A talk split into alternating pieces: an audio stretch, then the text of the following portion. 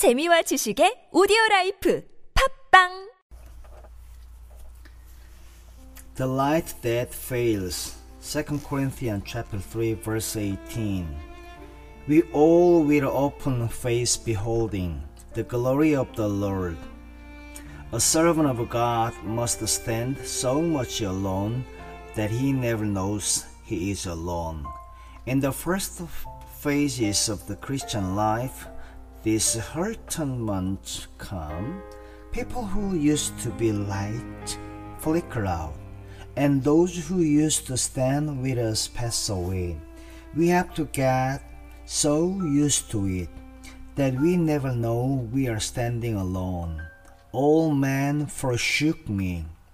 Notwithstanding, the Lord stood with me. We must build our faith not on the fading light, but on the light that never fails.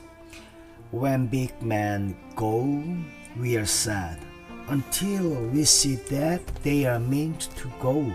The one thing that remains is looking in the face of God for ourselves. Allow nothing to keep you from looking God's turning in the face about yourself and about your doctrine. And every time you preach, see that you look God in the face about things first.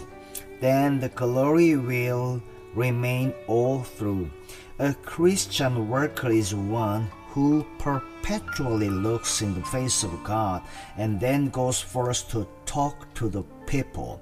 The characteristic of the ministry of Christ is that of unconscious glory that abides.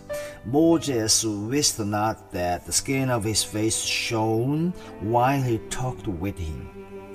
We are never called on to parade our doubts or to express the hidden ecstasies of our life with God. The secret of the worker's life is that he keeps in tune with God all the time.